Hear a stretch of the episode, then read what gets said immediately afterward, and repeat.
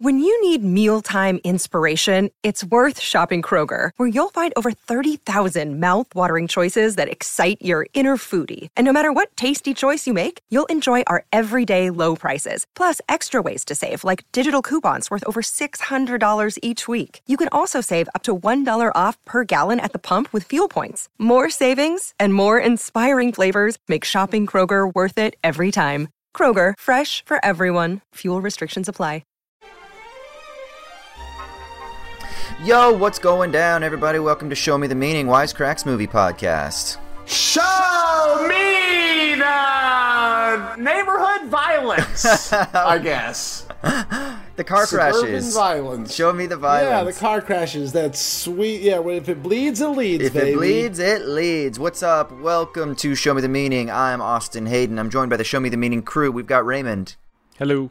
And we've got Ryan. Sup, film fans? And this week we're going to be talking about the 2014 film starring Jake Gyllenhaal, written by Dan Gilroy and directed by Dan Gilroy. I believe in his feature directorial debut. Uh, he's obviously well known as being a tremendous screenwriter.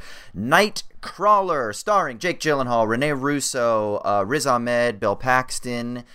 And uh, before we get into this, we're going to go around and kind of give our first impressions. I do want to just give a quick reminder that uh, you can give us a follow over on our Twitter at SMTM underscore POD. That's SMTM underscore POD. We've also started releasing bonus content on Patreon, so if you want to check that out, patreon.com slash wisecrack. We got merch and shit like that. You know all the admin stuff. Just if you like us, give us some love. Give us some shouts on Apple Podcast. Give us five-star reviews or ratings, whatever it is. All that stuff so we can boost the show so more, more people can get involved in the community.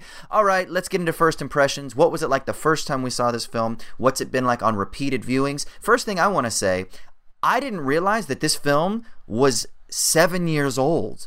I thought it was like 2 mm-hmm. or three years old. I forgot that it was seven years ago. So one time flies, and two, for some reason, I feel like this film has just stayed in the cultural zeitgeist. Like it maybe never went away. So maybe that's why I thought it was more recent. But anyway, 2014. What was it like the first time you saw it? What was it like on repeated viewings? Let's start with Ryan.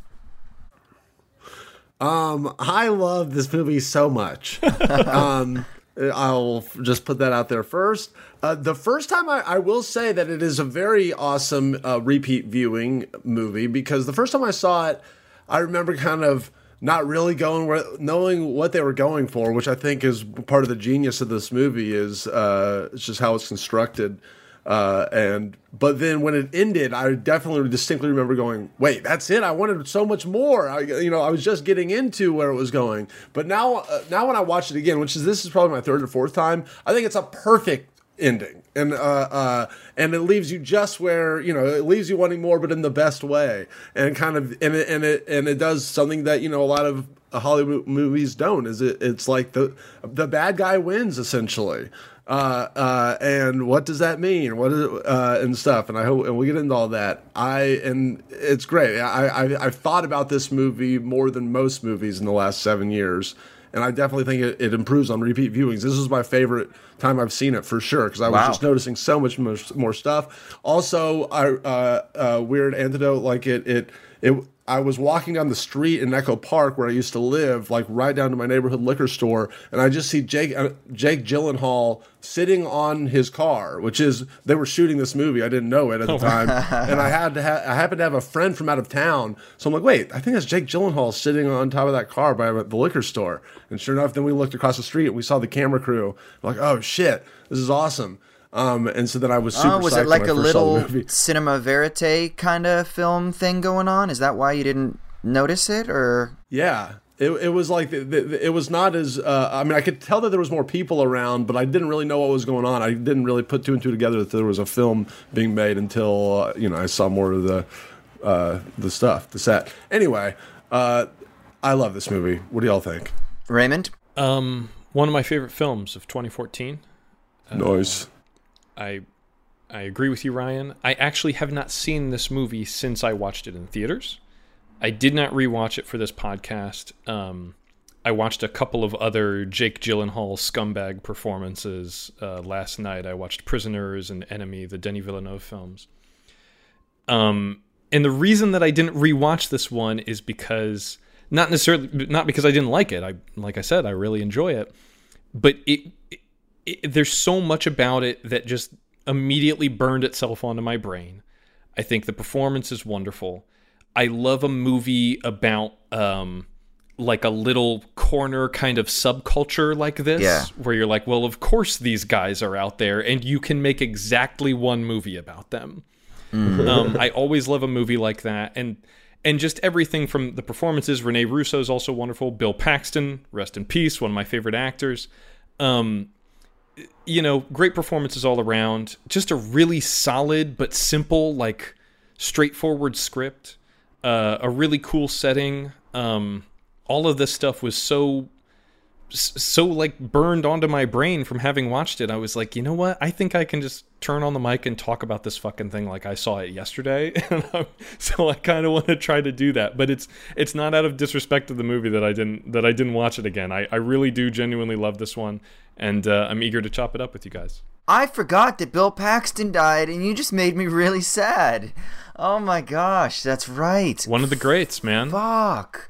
I Hey, love like Bill Ryan Paxton. said, if it if it bleeds, it leads. That's one of the great Bill Paxton lines, along with you know, uh, "Game over, man," and uh, the vet gets him wet from True Lies. Like when when when you need just a classic scumbag to come in and make a hell of an impression in a little bit of time, Bill Paxton was the man. Man. Ble- it bleeds, it leads is like a saying from like the 1900s, though, right? Yeah, Like yeah, absolutely. Old Um, newspapers. Uh, but it's it, it it is still one of those things where like when you introduce Bill Paxton as the the sort of reckless, unscrupulous guy who's already sort of established himself within this ecosystem, and then you have another guy come in and just like show him, oh no, this is how real fucking psychos do it. You're like, shit, Jake Gyllenhaal means business in this movie if he's out scumbagging Bill Paxton. Yeah, so this is interesting. I again, like like Raymond, actually, I saw it one time when it came out, and then this was my second time seeing it. And it's weird. I feel weird because I feel like I'm going to be the one. Like, I can talk about a film even if I didn't love the film. This is what I said after I watched the film. I said, that's a really interesting film. I love, like, little um, introductions, little forays into those types of subcultures, like Raymond was just saying. I haven't seen the documentary on this, but I guess there's a documentary on Nightcrawler type of dudes that um I guess I don't know if it's on Netflix or what, but uh, some people have seen it and they've talked about it, and I was like, oh, see, that sounds interesting to me. So that's curious. The performances are great. the The drama is really good. The way that it builds is is fantastic. It's always moving, right? Um, and I at the, at the end of it, I'm kind of like, yeah, it's a good movie. Like it's a good it's a good movie, but I for some reason it doesn't just like get me super excited like it gets both of you guys excited, and I don't know why. Like it's got all the themes, it's got some cool concepts. I get it, uh, but for whatever reason, I'm I'm just I, I don't like love love love it. So I don't know. It never How gets dare into you. that next gear for you. How dare you? Yeah, I know. I, do, I don't know what to say, and I don't know why. So, um, but here's the crazy thing: we're still gonna be able to talk about it for an hour, and I'm gonna fucking Oh, yeah. totally nerd out because it's got tons of cool stuff that it's talking about, right? And then maybe by the And end of it, It's good to have differing opinions. That's you know? true. I'm Well, glad that's- that you don't love it like us. That's another aspect of this movie that I think has allowed it to stay so solid in my brain. And I, I say that, and I've probably forgotten a ton of key aspects of it. But maybe one of the things for you, Austin, is that the movie is just so like.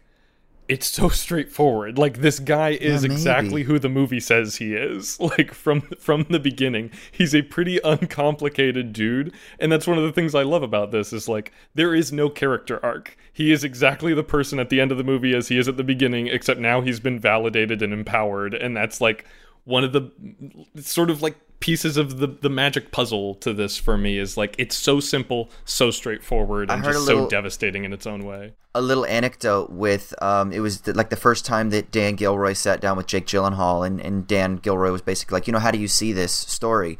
Um, or no, Jake Gyllenhaal asked Dan Gilroy, how do you see this story? And he said, honestly, he's like, it might sound weird. He's like, but I see this as a success story. And Jake Gyllenhaal was like, that's how I see it. And they were like, ah, perfect. So now we've got the same vibe. So it's a success story, but it's a very weird kind of success story. And we'll definitely start peeling back some of those layers um, once we get through the recap here. But okay, I'm going to do a brief recap for people who either haven't seen the film in a long time or are unfamiliar with it so they can kind of get caught up with us. All right, so Petty thief Lou is caught stealing industrial materials by a private security guard. Lou attacks the guard and steals his watch, then sells the stolen materials to a construction boss. While there, Lou tries to get a job, but the foreman basically says, I won't hire a thief. Driving home, Lou sees a car crash and a freelance camera crew who records the events and sells the footage to a local news program. Lou gets all inspired and decides to steal a bike and pawn it for a camcorder and a police radio scanner. One night, Lou records the aftermath of a fatal carjacking. His footage, while highly unorthodox, is graphic and shows an up close view of the violence so that the uh, struggling morning news station KWLA6 decides that they'd love to have it so they can boost their poor ratings. He then hires Rick to be his assistant, telling him that he's going to be an intern and get paid 30 bucks per night. So over the weeks, they've got this little partnership, and Lou starts tampering, I guess you could say, with crime scenes so that he gets better footage, making his product even more valuable. Lou then pressures the morning news director of KWLA6, Nina, to sleep with him so that they can boost their ratings by using his salacious footage. Now, when Lou's prime competitor, Joe, begins to threaten Lou's livelihood, Lou sabotages Joe's car so that it crashes, leaving Lou the only one to record the aftermath. Later, Lou and Rick arrive at the scene of a triple homicide. Lou enters the home and records the grisly scene. He also records the perpetrators getting away, but he edits out that footage. The news station wrestles with the ethics of showing this violent scene, but they proceed if they can blur out the faces and use anonymity.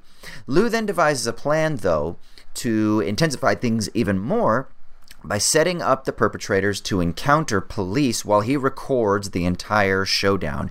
He then follows the suspects in a shootout and high speed chase after they do have a run in with the cops.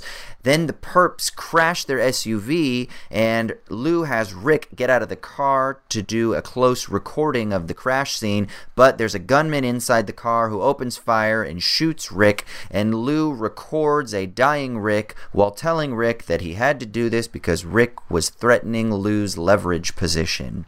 Nina is awed by this crazy footage of the events and kind of expresses her devotion to Lou.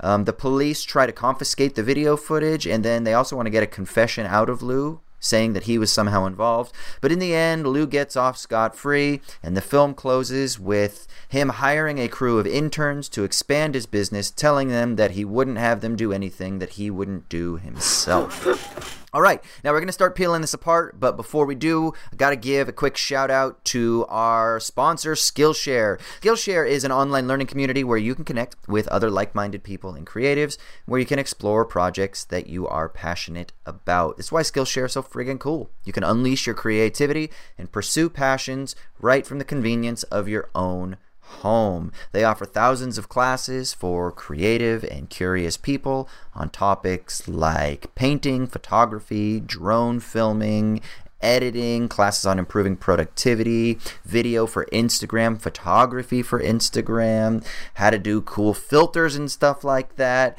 artivism, etc., etc., etc., etc. So if you want to explore your creativity and connect with some cool people, go to Skillshare.com slash SMTM. That's Skillshare.com slash SMTM, and you'll get a free trial of their premium membership. So go to Skillshare.com slash SMTM, get a free trial of the premium membership, and unleash your creativity, peeps. All right. Let's chat about this. Now, y'all chuckled when I finished the little recap here. Ryan, what was that chuckle for? Which, what you thinking about this film? Is it just the batshit insanity of the film? It's the perfect last line. Well, well, that and uh, yeah, the perfect last line, and really what I was thinking of uh, is the scene a couple scenes before that with him and him and Rene Russo's last line uh, scene where she's just like so turned In on. awe, it's like yeah. a very like sensual. It is scene, so sensual. You know, yeah, about, yeah, and it's just about you know him getting the most gruesome graphic footage uh, of his friend, his seemingly best friend and partner dying. Um, they were never friends really, but um, uh, yeah, that scene just rocks. You know, talk about a success story. It's like, yeah, he got the girl, he, he has the business, he's a piece of shit, and but he but he he doesn't give a fuck, you know, and he has this just like Zig Ziglar, do do you know who that is? Like this, like kind of spokes, uh, motivational speaker person. You know, I love just how he throws uh, out these just uh, uh, you know cliche business startup lines almost, and you know, uh, in, in, in another show, this guy would be a hero and stuff, but he just found the one industry that just incentivizes, you know, death and pain and violence and all this stuff and and then him going out of his way to make it all that all happen and him causing it it's just a great script Yeah, um, he does. He does. that's why that's why i was laughing Yeah, he speaks in those like it's like he just read a business manual and speaks to people by using those lines throughout the entire thing. And he does say that he like studied business, took a business course, whatever, but he uses like motivational mantras. He uses like self-help lines. He uses business speak. I mean, even the way that he's Yeah. speaking to uh, Riz Ahmed to Rick when he's dying is it's all about like him challenging his leverage position. Like there is nothing human about Jake Gyllenhaal's character, about Lou at all. He is the embodiment of a certain type of hungry business ethos. And he is that in, in quote unquote human form, but is totally inhuman. He's a he's a psycho. He's literally like we were we were talking about it when we were watching it last night, me and the girl, and we were like, is he is he psychotic? And I was like looking at like you know the characteristics of someone who is quote unquote psychotic, and yeah, yeah, yeah, yeah, he, has all of them. You know, lack of empathy. well Uh, Yeah, go ahead. I, I was going to say, I, I think the most telling line in the movie is uh, to to that question is when he literally just says like, "I don't like people," basically, right? Yeah. And is that psychotic to, or is he just is he the most smartest person? He's just like, you know, I really hate people, so I'm and I don't care about them, and I guess. Yeah, that's psychotic to sounding to a lot of people. Yeah, yeah. But also he like he knows what he wants. I mean, Yeah, but sociopath is that a better word? it's it's kind of indicative of how like how cutthroat you have to be uh, in in all manner of ecosystems and this one i think is it's once again it's such an apt environment in which to place this character because he can just take to this like a, a shark to water. Um, whereas like you you do have that and i love his recitation of of all these sort of like self-help things and all these uh, kind of mantras that he's built his entire sense of self around because you you do get this sense that like oh yeah this is this is someone who has been like hardwired to succeed but doesn't really have a clear notion of what would constitute success just has the these like weird intangible notions of uh, of of like what it means to hustle and grind and and and, be a self-made person or an entrepreneur and just all of this stuff that devoid of any actual like clear motivation or passion for what you're doing are just kind of weird traits. They are shark-like in that it, it, it is it, it just like you said, Ryan. It, it incentivizes this notion of just like you have to keep moving, you have to keep consuming. Um, I, I do love that he he he finds this perfect world that is ready made for him to the point that like by the time he's quoting the different um the, the different codes for the police scanner yeah, you you it, it comes at the end of this montage that makes it feel like because you've seen movies it makes it feel like okay we could have just watched a month go by in this person's life but then you find out later that that entire montage took place in the course of like 18 hours and he already just knows every single thing on a on a police scanner and what it what, what each code means. Like there is this incredible drive to him and it's just that he he was lacking any kind of direction for that until he realized like oh i can commodify death. Wonderful Yeah, exactly. And it's interesting. I mean, I know that it's been highly publicized that he came in and he lost a lot of weight and that he had a sort of spirit animal, if you will, that was guiding his performance, and it was the coyote, right? Like he viewed this character as being a coyote. And coyotes in LA, right, are fucking hungry. They are kind of skinny and mangy looking, and they're out there and they are picking up the scraps. And that's kind of what he is. He has this insatiable hunger, but you can see it at the beginning. And I love how you know, in typical screenwriting classes, they talk about save the cat, right? And of course, it's the dirty secret that every screenwriter doesn't like to admit, but they all have save the cat on their bookshelves.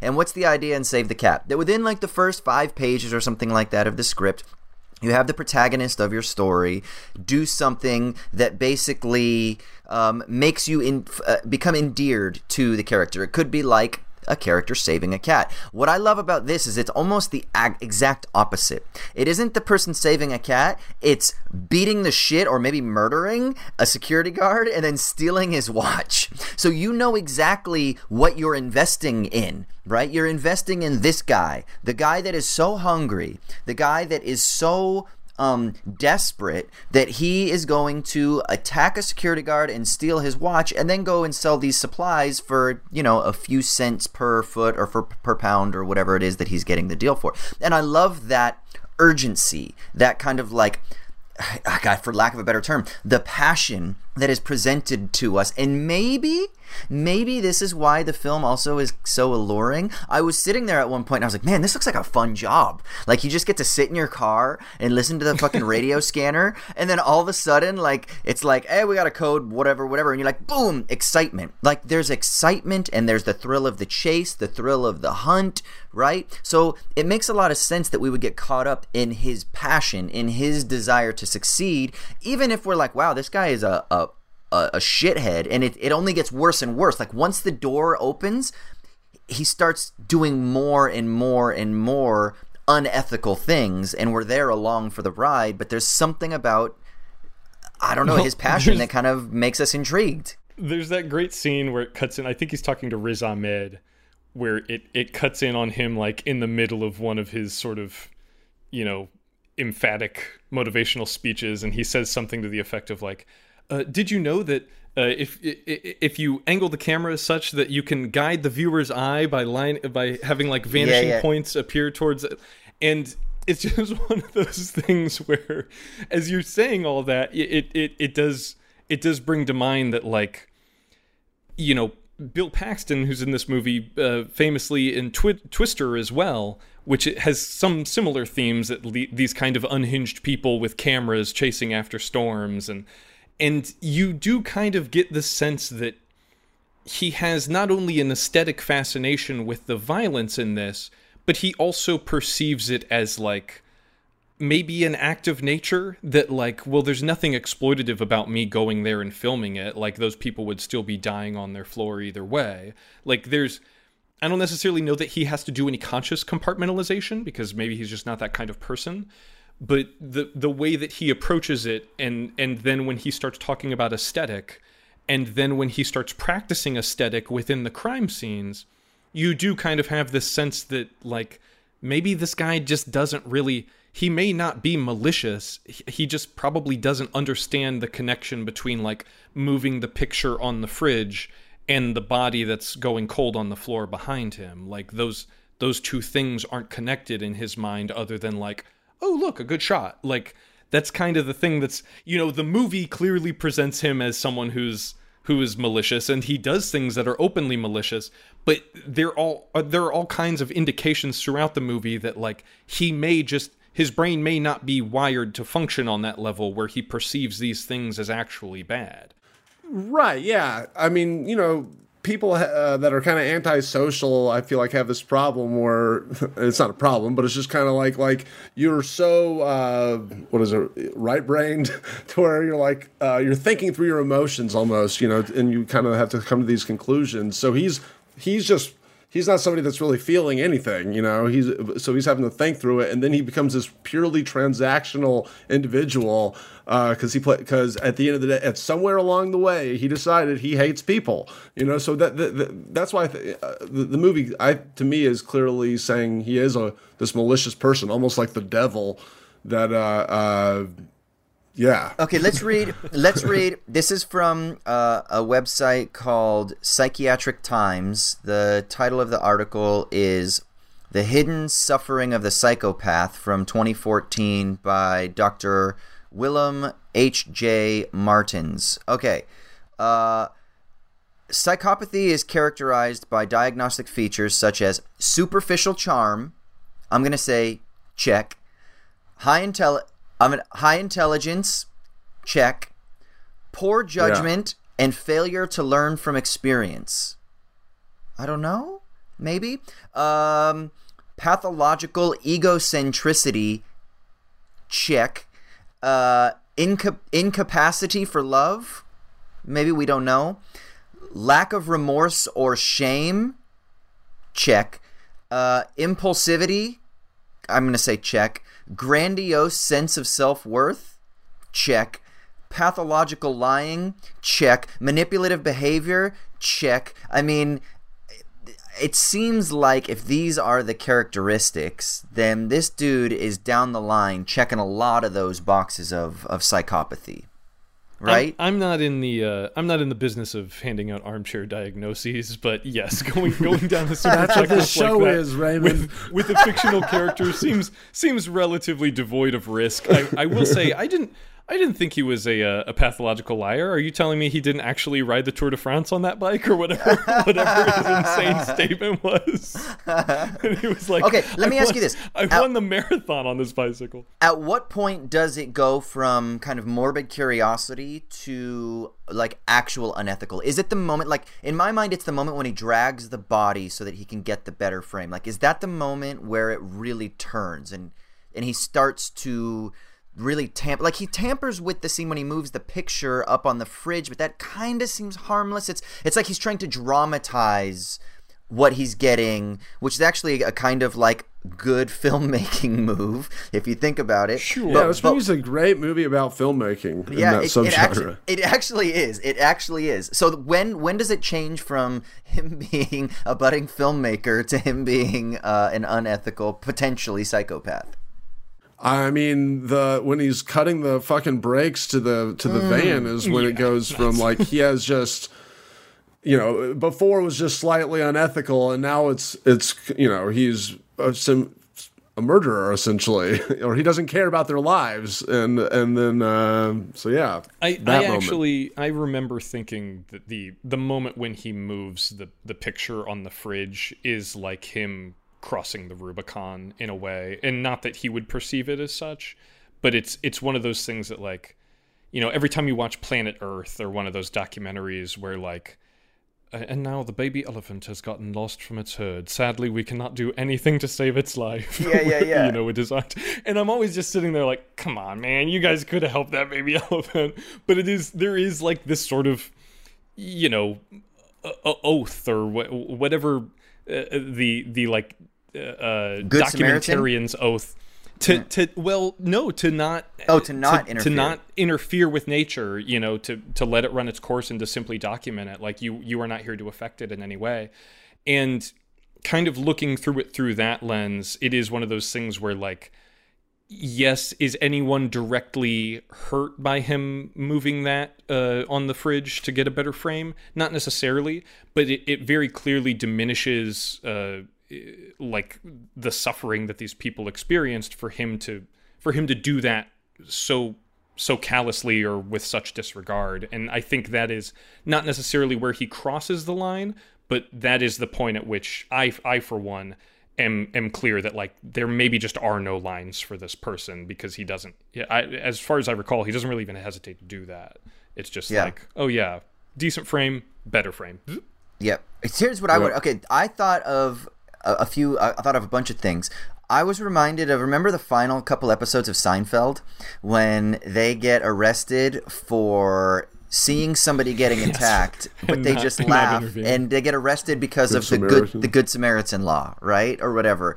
And I was thinking a little bit about that, and then I was thinking a lot about how okay, so in our culture today, everybody has cell phones, and just think that why do we have so much cell phone footage of fights that break out? Well, it's because they see people start to get testy, and then everyone immediately is like, ooh, ooh, ooh, I'm going to get this because it's going to be exciting and uh, and and salacious, and I can put it up online later. I think a lot of people are like, yeah, but cameras have also let us record things that are atrocious, and that's great, and hold certain people that would have otherwise been unchecked to some measure of accountability, right? So there's that as well, but there's also this like isn't it fun that I can record this and send it to a friend? But what you're recording is somebody getting the shit kicked out of them. Or you're hoping, and this is what I think is maybe even worse, when you pull out that camera because people start to get a little pushy, you're hoping that it pops off and you catch something really crazy right? You're hoping that you catch a, shark, a shark attack. You're hoping that you catch a fight in the bar. You're hoping that you catch a helicopter fall out of the sky. Like there and it's that impulse that I think is really interesting that this film kind of talks about because not only is Jake Gyllenhaal recording it, but he's creating a culture on the news that allows audiences like us to become excited and enthralled by and seduced by and it's the seduction of seeing the violence that I think maybe then what this film could be saying is that what this does is it contributes to a culture of the sort of like fetishization or glamorization of violence. And then and then without giving us a clear sense of what is our ethical responsibility when we see something like is it good or okay to just record right? I don't know. Those were things that i was thinking about I'm, I'm curious off of that, Austin. What is the? I'm not sure if there's a, a philosophical name for this or or what framework this would fit into. But you've I, I'm certain you've read of the phenomenon of like people witnessing acts of abuse or violence and no one doing anything because everyone assumes someone else will. Um, yeah. I, am not sure. I, am sure there's a name for it uh, as like a phenomenon or, or, or whatever but it is. I think you bring up Seinfeld, yeah. and there's a clear delineation between that and the characters of Seinfeld who are just making jokes about the person who's getting shaken down by a mugger or whatever. Yeah. Um, and this movie falls, I would say, firmly in the latter category. Um, that you know, this is this is someone who is not not only profiting off of other folks' suffering, but is like deliberately aestheticizing and fetishizing their suffering in a way that is like once again because I don't think he really changes all that significantly or or really not at all. In any other movie it would seem like he's being desensitized to these acts of violence when in reality I, I don't think he ever had that muscle. Like it you know from the start of the movie it, it doesn't seem as though any of this stuff ever upsets him or that it's it's never a moral quandary. You could actually take this same exact script. He didn't save the cat. no, no, the cat's in the bag and the bag's in the river. um, that's, that's, a line from. Uh, have you seen the movie Sweet Smell of Success? Like With, uh, ages ago. Uh, Tony Curtis. Um, Tony Curtis has that line. That's a very similar movie to this. It's okay. about uh, unscrupulous newspaper men. Um, highly recommended if uh, if you enjoyed Nightcrawler. Um, and Network. Oh yeah, Network. Oh sure. fuck, of course. Um, yeah, yeah, yeah. um, but yeah, uh, don't one hundred percent.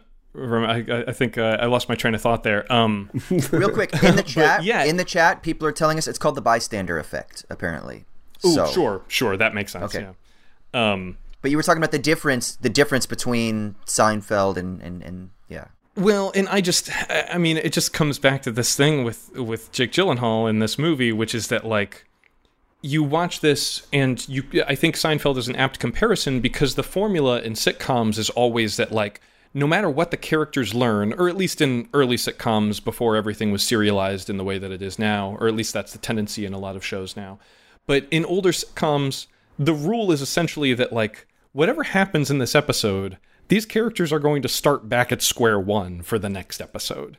They'll learn the same lessons a thousand times, and fundamentally, they never change because we don't want to serialize an, an, emotional arc. We want these things to play in syndication. You should be able to turn on any one episode and enjoy it as it is.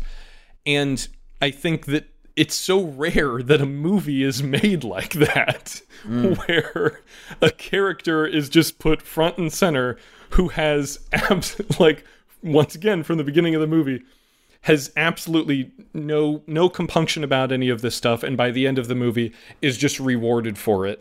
And i think you could make this movie with a different actor who would bring more subtlety and nuance to it and who would hesitate before they do those ugly things. And you could take this exact same script and make it about someone who's just slowly subsumed by this ecosystem. But i i think it's very very special that like no, this is this is what you make movies about. It's about the, the exceptional moment in an exceptional person's life. Like mm. that's what is so exciting about a film like this, and it, and it makes you wonder, like, are we doing all movies wrong? Not that every movie should be about sociopaths, but like, do people really change that much in the course or in, in over the course of like an hour and a half worth of life events? Who knows? Well, a, a, and uh, it had the same vibe of the ending of like a Wolf of Wall Street. I mean, we talk about that on this show all the time. How how is it more of a is the whole thing a cautionary tale and and kind of di- di- uh, the whole uh, environment? What is it? Uh, help me out. It's like like is it your environment or whatever? Nature versus nurture. nature, yeah, nurture, nature yeah. versus nurture. Yeah, which we've also talked in this sh- about on this show or not. Did, did did did kind of what you were just describing? Did this weird world change him, or did he come in Mm. and you know uh, take it over? And uh, uh, I like, yeah, I, I I I wish there was more movies that ended on a pretty ambiguous note. I would say where you're kind of like left to chew on what the the, the filmmakers were uh, were are trying to tell you, you know, by the fact that this pretty terrible person ends up seizing the day. Yeah, I think th- this whole nature versus nurture argument is is always like really uh, like fraught terrain. And one of the things that's so interesting is it's probably both, right? Like I think it's always actually both. Both and is I'm gonna get it fucking tattooed on my hands. Um, but he- he- he's kind of a shitty dude. But the environment Yes. nourishes his shittiness. So you could think of him as having like potential to grow into a monster, and maybe that potential is in a lot of us, right? And that's why there is a mm-hmm. sense why you have to create environments that foster ethics and care, right? Like how many people supported the Nazi party because they were in conditions that um, allowed them to align with these ideals that maybe if they were born in a different time and a place they wouldn't have. I'd love to say that no nobody would um, if they just had their ethical hat screwed on right? And there were many people that fleed right? There were many people that fleed for ethical reasons and that's fucking great. But it's also difficult to just kind of like pat ourselves on the back and say we surely would have always been enlightened no matter the situations. You know, I'd like to fucking think that we would, but that's not always the case, right? So there is definitely a sense in which the environment impacts, it fosters, it nourishes, it feeds, it waters us so that we flower in particular directions. Could this character, had he been nurtured in different ways, gone down a route that would have been what we might call more ethical? Like, sure, I think that that's highly likely and possible because he's desperate, right? And the desperation needed to be dealt with because there was some desire that wasn't being met. But this industry and this set of opportunities allowed him to find some sort of alleviation, if you will, of that lack or that complaint. And so he was able to attach himself to certain things. And that might be, you know, yeah, yeah, go ahead. See, I would argue that he wasn't necessarily desperate like that. That no matter what his circumstances is, he's going to be trying to manipulate them and you know against either the law or against any sort of normal ethics or morals. Like I think that he's just a inherently bad guy, and that's kind of I think part of the what the movie's maybe saying too is that just are some people beyond redemption? Is could this guy ever be talked into? Uh, you know what we're talking about, or is he I, just? Uh, uh, I think that uh, nobody's beyond in the head? redemption, Ryan. I, All I might, well, I don't know might Dan not be a Gilroy Christian. I might not be a Christian anymore, but I still believe in the power of the Lord, the non, the non-existent Lord, to change people. Amen. well, but then you you you said the words like inherently bad or inherently evil, and I do think you know, uh, Austin, you're kind of goofing around, but I do think that begs the question of like, is there such a thing as inherent evil, or is this a person who is not necessarily evil, but just largely apathetic towards the world and uh, lacking in empathy and devoid of uh, some greater conscience or better angels. Like he wasn't, you know, he was a petty thief before.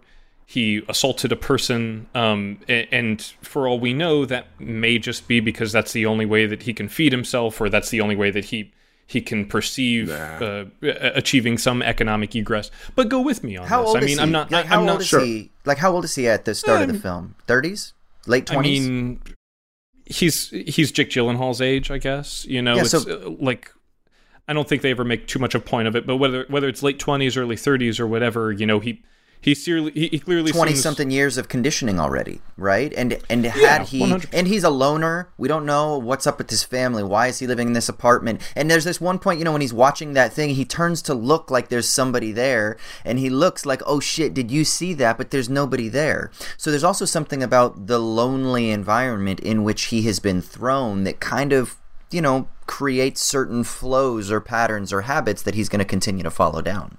Um, someone in the chat just said uh, Kevin Abagnale uh, just said he he's kind of like Heisenberg from uh, Breaking Bad.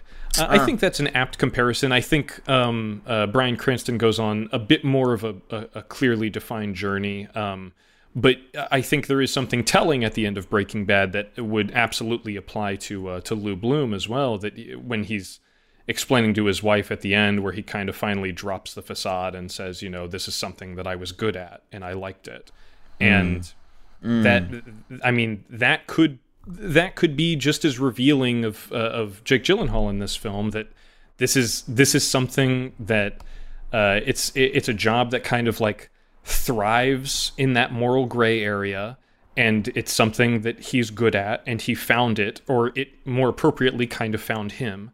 And it's just something that he likes and that fits fits his specific emotional palette in a way that is uh, maybe a, a little bit enabling in the wrong directions. And it's like, you know, this, this is someone who clearly has no compunction about breaking the law at the beginning of the movie. So what is a gray area to him when he's already he's already existed outside, like clearly outside of the defined boundaries of the law? Um, but yeah, I don't know. It, it it is weird to see him like regressing in a way by uh, assimilating into society. Like it's that that's something I, that just now kind of occurred to me is that like he was better off just being a thief. like it seemed like he was less of a monster when he was just being a thief. Yeah, just stealing some fucking fencing and copper and stuff like that, and beating up a security guard every now and then. Um, what do we think about Rene Russo's character Nina and the news station and their responsibility? Because they do have those ethical conversations. You've got the one guy that is kind of like clearly against this kind of stuff. You've got Nina, who, again, her, she's desperate. She's hungry, right? She's kind of a mirror image of Jake, but just in a different social status, in a different socioeconomic place, right? But she's desperate and hungry because they need to boost their ratings. She's been at, uh, what is it, every two years she bounces to a new station. Is that because she's not performing well enough? Um, is that because she kind of is like nomadic herself? She's always looking for the, the next kill and she can't actually establish something that's long lasting, that's deep, that's meaningful, whatever. So there's a sense in which they're preying off of uh, and then oh, and then there's there's of course this code that's like uh, we can't we can't go videotape something at Sixth and Rampart because that's not the kind of people that they want to show on the news. But when it's a white middle class family, upper middle class family, yeah, that's what we want to show on the news. So what exactly is going on here? Like what are they selling? And and how are they preying on the audience's vulnerabilities? And the audience's desperation as well. It's desperation on the side of lou desperation on the side of nina needing to boost ratings and then our desperation for what?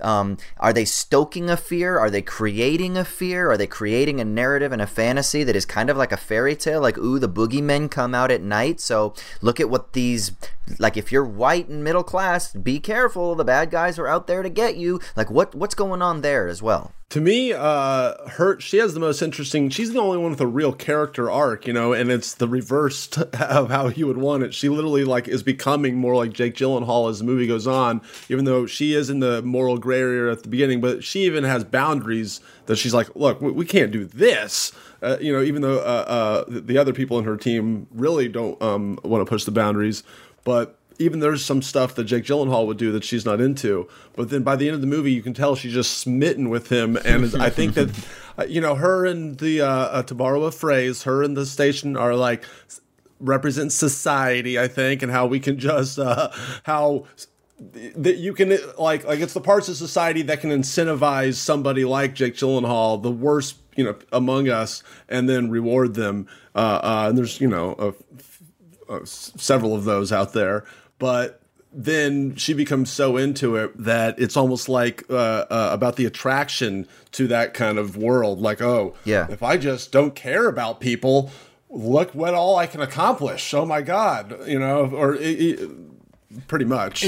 I can't remember. Do they talk about why she get got bounced from station to station? Was it just like chasing ratings? She's just not good. And, and she she's just underperforming. But I, I think there's also you you can't ignore the the meta context in this film, which is that like a Rene Russo, phenomenal actor. She is married to Dan Gilroy. I'm pretty sure they're still together. Um, and within this movie, much like in the television industry, the film industry, women are are uh, very unfairly undervalued. Um, they they are not given the same opportunities, the same uh, second chances when they fail, or given the, uh, same amount of time to breathe that uh, maybe a male station manager would. And there is this notion that like they have this kind of symbiotic relationship that she sees him not only as like a meal ticket, but as this sort of portal into a world that has been kind of inaccessible to her mm. rather or, or, either because she she doesn't really have like the fortitude to be a stringer herself or because uh, she's been working so hard and chipping away at like establishing herself within the ecosystem that we find her um, but she was a reporter that was kind of that that in her old days like out, outgrew the reportership kind of like what you're saying. I think that she got too old to okay. be like you know the, the field reporter the, you know, young reporter and stuff and now she's a producer that's just been uh, failing. Anyway sorry to oh no no i appreciate that because that was an aspect of her backstory that i didn't remember. Um, but that also feeds into the notion of like she's she's someone who is past her prime in an industry that in like mm. incentivizes and prioritizes youth and conventional standards of beauty and and may be one of those like legacy figures within this industry that like well you know she she was a decent reporter but she aged out of that and now we just feel too sorry for her to cut the strings so she's getting shuffled around from like uh, station to station what have you and I, I do really like this notion that he represents not only like some some sort of encapsulation of her past and her history in the field, but he also represents uh, just like new energy and youth yeah. and vibrancy, even if it's yeah. like the ugliest kind of vibrancy, there is still an undeniable energy when he enters the room that she responds to. It is such a wonderful performance by Rene Russo. Yeah, let's talk a little bit the about the wife of Dan Gilroy. Yeah, let's talk a little bit about Rick's character too, because um, I think there's something really important. Like one, I think the performance from Riz Ahmed is is absolutely amazing. His vulnerability, again, I'm going to use the word desperation. When he first comes into that cafe for the job interview, you can tell how desperate he is for a job to make a little bit of money. He's, uh, and I think that the way that that Riz Ahmed plays this character, there's also a softness to him. Um, you know, there's there's a softness in his desperation, which is kind of countered by the coldness of Jake Gyllenhaal's desperation, right? Um, Jake Gyllenhaal's much more calculated. Riz Ahmed definitely has a little bit of um, a hesitancy, maybe a vulnerability. But I think what's so interesting is again, you have somebody who needs something and who is being pulled along by somebody in a position of power that is dangling the carrot, the carrot of success, the character of growth, the character of money, right? That is going to be able to pull him out of whatever his shitty situation is. And so he goes along with it, even if he doesn't fully dig it, right? Like he may not fully love what he's doing. There do seem to be moments of hesitancy that he's questioning what should we be doing? Should we be doing this or not? Um, but it's it's he's enticed, he's seduced by the system, so to speak, with Gyllenhaal being the representative, the system boss, and it kind of pulls him along. And I just think that it's something really kind of. Um, I, there's something one I think um, what's the word I'm looking for? Not enticing but just so engaging about the performance that I think really accentuates that that relational dynamic between those two. So.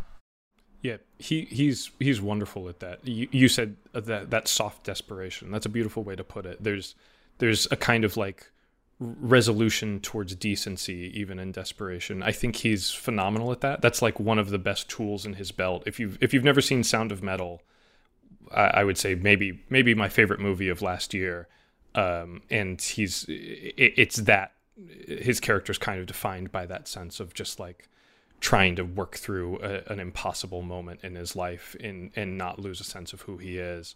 Um, but with regards to uh, his relationship with uh, Gyllenhaal in this, there there is a very nice kind of hot and cold, and you do get the sense that it, it as is so often the case, Riz Ahmed is kind of pulled into this thing out of necessity, um, and uh, as is so often the case in uh, inherently unethical systems, you know, he there there is there, there is no ethical consumption under capitalism. You know, he cannot participate in the system without giving over some part of himself in a way that is like, well, yeah, it implicates everyone. Like there is there there is no way to escape from this. You can you can come into it with the best of intentions and you can try to be a decent person throughout and try to maintain some sense of resolve.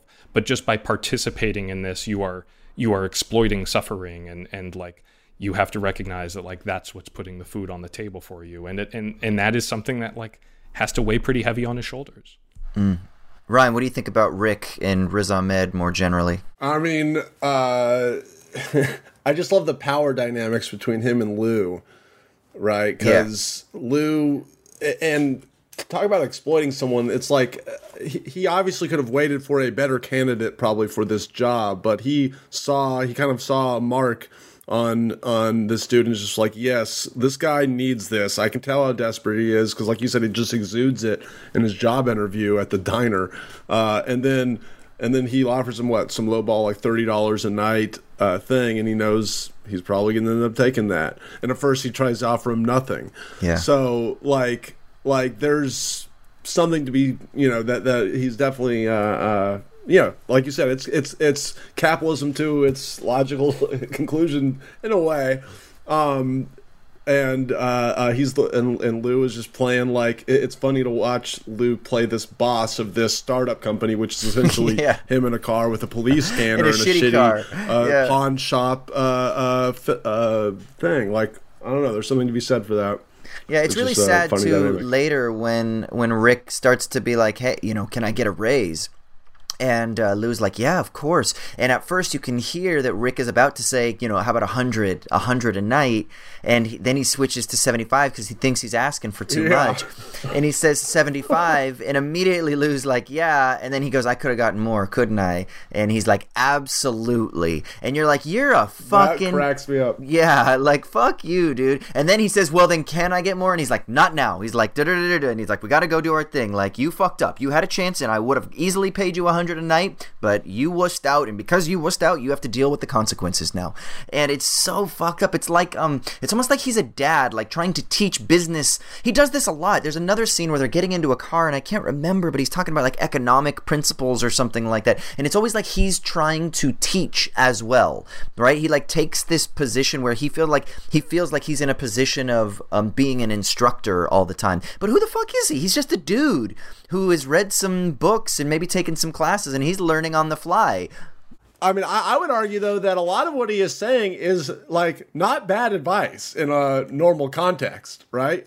It's just that he's he's doing it in such a a for immoral reasons, you know, uh, to do with his job, but then also, uh, uh, yeah, like you're saying, uh, even if it's true that yes, you could have gotten more money, you don't say that to somebody's face because it's just rude, right? you know, at the yeah. end of the day. But it's just like, yes, I agree. You know, like like like he it's he's not wrong. He could have gotten more money, but no, you can't have it. So he's not lying to him at that moment. Yeah, yeah, yeah. Okay. Yeah, he's Let, he's oh, distressingly straightforward throughout the movie. So there's the right. scene where he's telling Rene Russo like, "I want to do things that I want to do, not like last time." And you're just yeah. like, "All right, well, I mean, he has the gumption to ask, I guess." But sorry, Austin, you were gonna wrap up. No, no, I was gonna say let's do this. Like Ryan said earlier, and I've seen a couple people in the chat say that this is a film about filmmaking. Can we talk a little bit oh, yeah. about this? Now, I guess Dan Gilroy explicitly said that um, that it's about like cutting your teeth as a filmmaker. What does this film? We have a lot of filmmakers that listen to us. I mean, all three of us are to whatever varying degrees filmmakers, right? So, what does this film say? What does it teach us? And maybe is it critically commenting about um, with regards to filmmaking? Well, uh, uh, not only is it cool with all the cameras and stuff, like just all these lo-fi uh, weird cameras that he's using and whatever. But the it, it's it's about editing more so than uh, uh, to me than anything else, mm. which is something I deal with every day. You know, and I mean I, I'm a lot of what I'm editing is yeah, people having conversations, and I can at the end of the day make them say whatever I want to. I can cut together mm. things from other parts of the conversation and kind of just be like, well, that's more interesting. That's not at all what they said, but it will. Uh, it's at the end of the day more entertaining, which you know, uh, or gets more clicks, blah blah blah. And what is that? What is your responsibility in all that? And it's very tempting to want to make it more entertaining, uh, uh, even though it's not the truth. And and there's just uh, I find that whole thing fascinating. And sometimes I think there's no r- r- right answer. Uh, obviously, with when you're dealing with real people and real situations and real tragedies and stuff, and you're doing it as callously as as Jake Gyllenhaal in the movie. I mean, that's pretty to me uh, bluntly like uh, them saying, "Don't do this," you know. But uh, yeah, what what do, what do y'all take about uh, filmmaking? Well, um, there's the obvious level that you brought up that it, he, he, is quite literally a filmmaker. Um, you know, it may be more of the verite style than uh, uh, than Dan Gilroy. yeah, um, yeah but you know, film as a medium is one of uh, manipulating time and space in order to further manipulate emotion, and I think that that's what this entire movie is about. Like, like I mentioned earlier, there there is a a, a frenetic degree uh, or a frenetic aspect to this editing and and the the way that he plays with uh, sort of the basics of filmmaking and your expectations thereof to make you think that more time has passed than really has, like when in reality we're just watching the birth of a monster in real time, essentially. Um, and yeah, I, I, I think there is a clear communication in this film, an explicit communication between um, between filmmaker and audience on screen. Um, and as someone who has worked in in independent movies for uh, for a while now. Uh, I mean, my entire adult life. I can't tell you how many times I've heard some version of that final speech at the uh, the end of the movie that you referenced, Ryan, where people say, you know, "Oh, don't don't worry, you know, if it wasn't safe, we wouldn't ask you to do it." And it's like, well, okay, but uh, you're asking this actor to be a stunt person today, and that's not what they're trained to do. And there, there's all kinds of stuff that happens, especially in the independent world, that uh, is extraordinarily reckless. And regardless of uh, the level of filmmaking, independent or studio, um, you're you're always dealing with the same tools. I, I think I mentioned on a previous podcast, like cooking requires heat, filmmaking requires camera, and you know, in the most explicit fashion, we're seeing we're seeing that happen on screen in this. Final thoughts, Ryan? What do we think about Nightcrawler? You said you love this script, and I felt like that was with a capital L, capital O, capital V, capital E. What you think? Uh, my final thoughts are, uh, yeah, I wish we had more movies where uh, that were character studies on the bad guy, and he wins at the end, mm. and uh, for better or worse. Let me ask you this: fun, It was fun. Why do you think I don't capital L, capital O, capital V, capital E? Why do you think I didn't love it in that way? What is it? Like, it's a good movie, and I'm clearly excited talking about it. What do you think? Like, could you see why someone might not be like, ah? Yeah, and and kind of like I said at the beginning, my first time I watched it, I did not capital L O V E love it. Like I I was like I liked a lot of that stuff, but I honestly didn't. It, it went over my head, I think, at the begin the first time. But then the but then the more, uh, especially with Wisecrack, we did. I think we've done other. We've talked about it before, and uh, especially when you're when you're cutting scenes from a movie, you're like, oh, and just rewatching it and kind of seeing what he's doing. Um, yeah, it's intellectually a very smart movie when you break it all down, but maybe the first time you watch it, especially when it ends to me very abruptly, mm. after there's not much action in the film, then there's one very intense scene, you know, that's a, sequence at the end. Yeah. And then it and then it it it, it, ends uh, all of a sudden with Jay, Jake Gyllenhaal having a fleet of, of vans. You're like, "What?"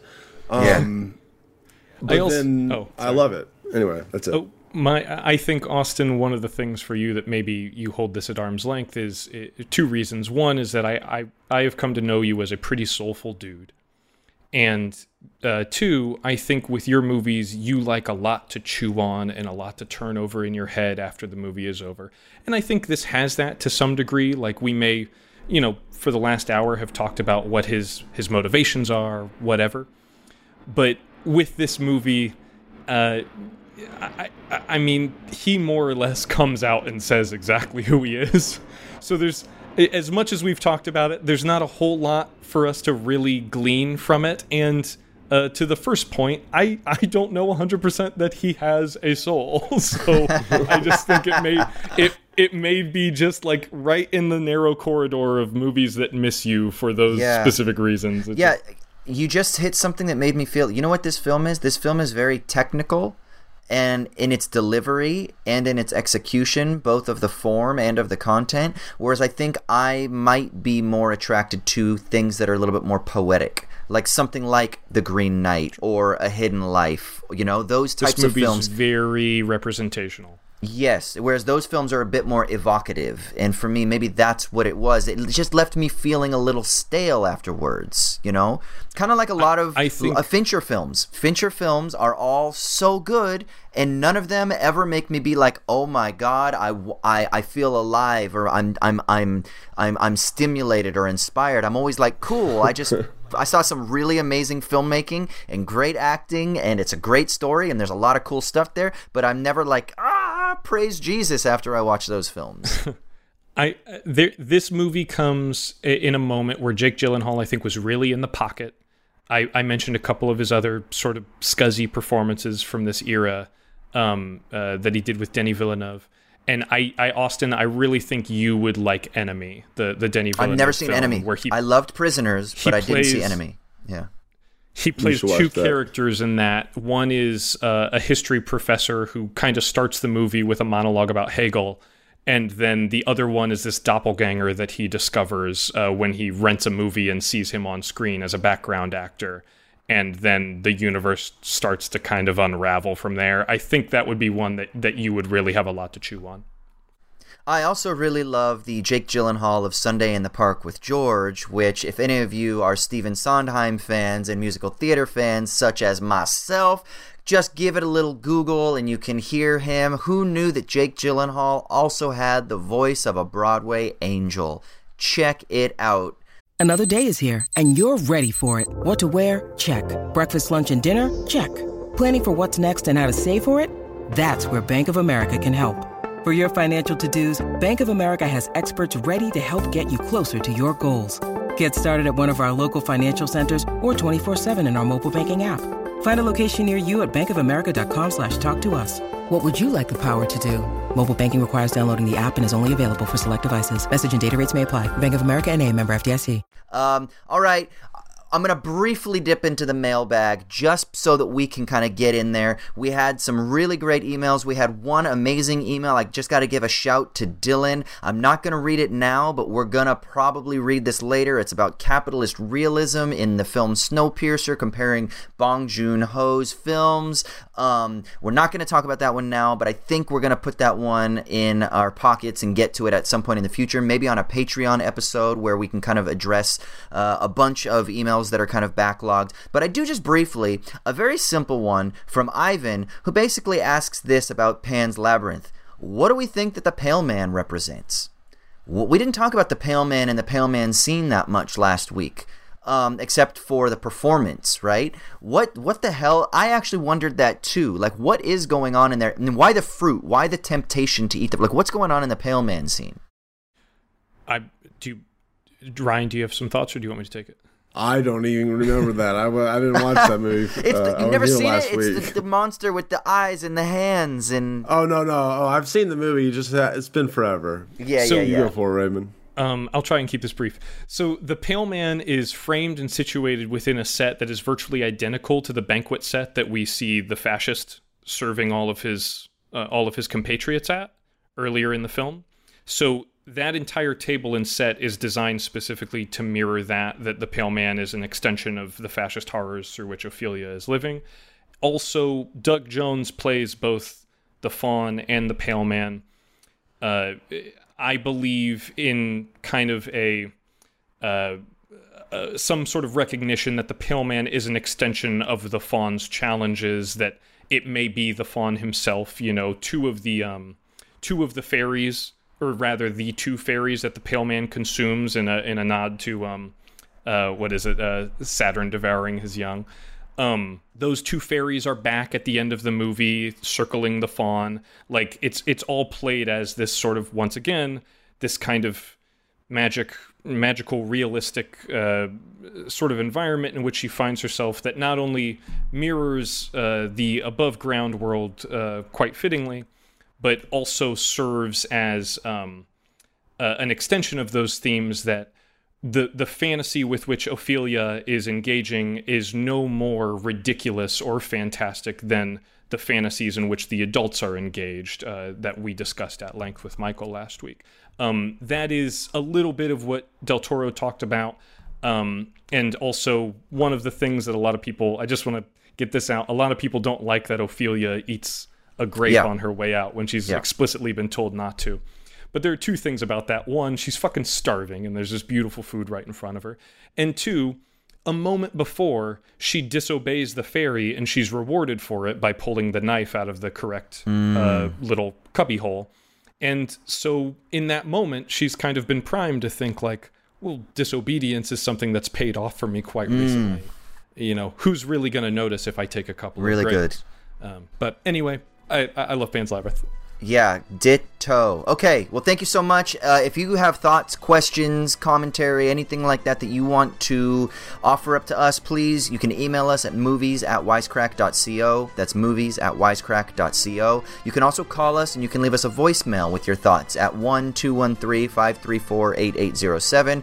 That's 1 213 534 8807. I do want to give a shout out. I believe next week we're going to be watching The Birdcage. Fucking The Birdcage. Now, Oh, was that nice. one of y'all's choices? Did one of you choose that we talk about The Birdcage?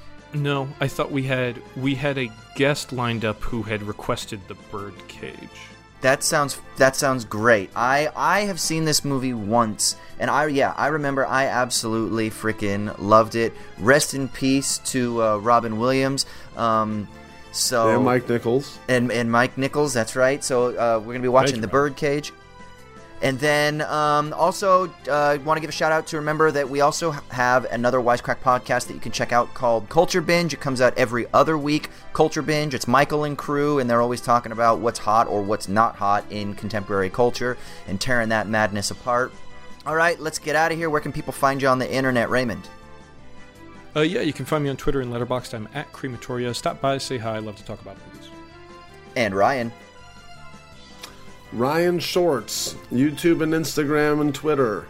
Uh, come find me, comedy videos. Yeah, yeah, yeah. And I'm Austin Hayden. You can find me anywhere Twitter, Insta, etc., etc. Again, find us on our own Twitter account, the Show Me the Meaning official Twitter account, SMTM underscore POD. That's SMTM underscore POD. The Birdcage ne- next week. Also, check out Culture, Culture Binge. We love you. Ryan, send us out of here, brother. Goodbye from Hollywood, California, or Los Angeles, where Nightcrawler was filmed. This has been Show Me the Meaning!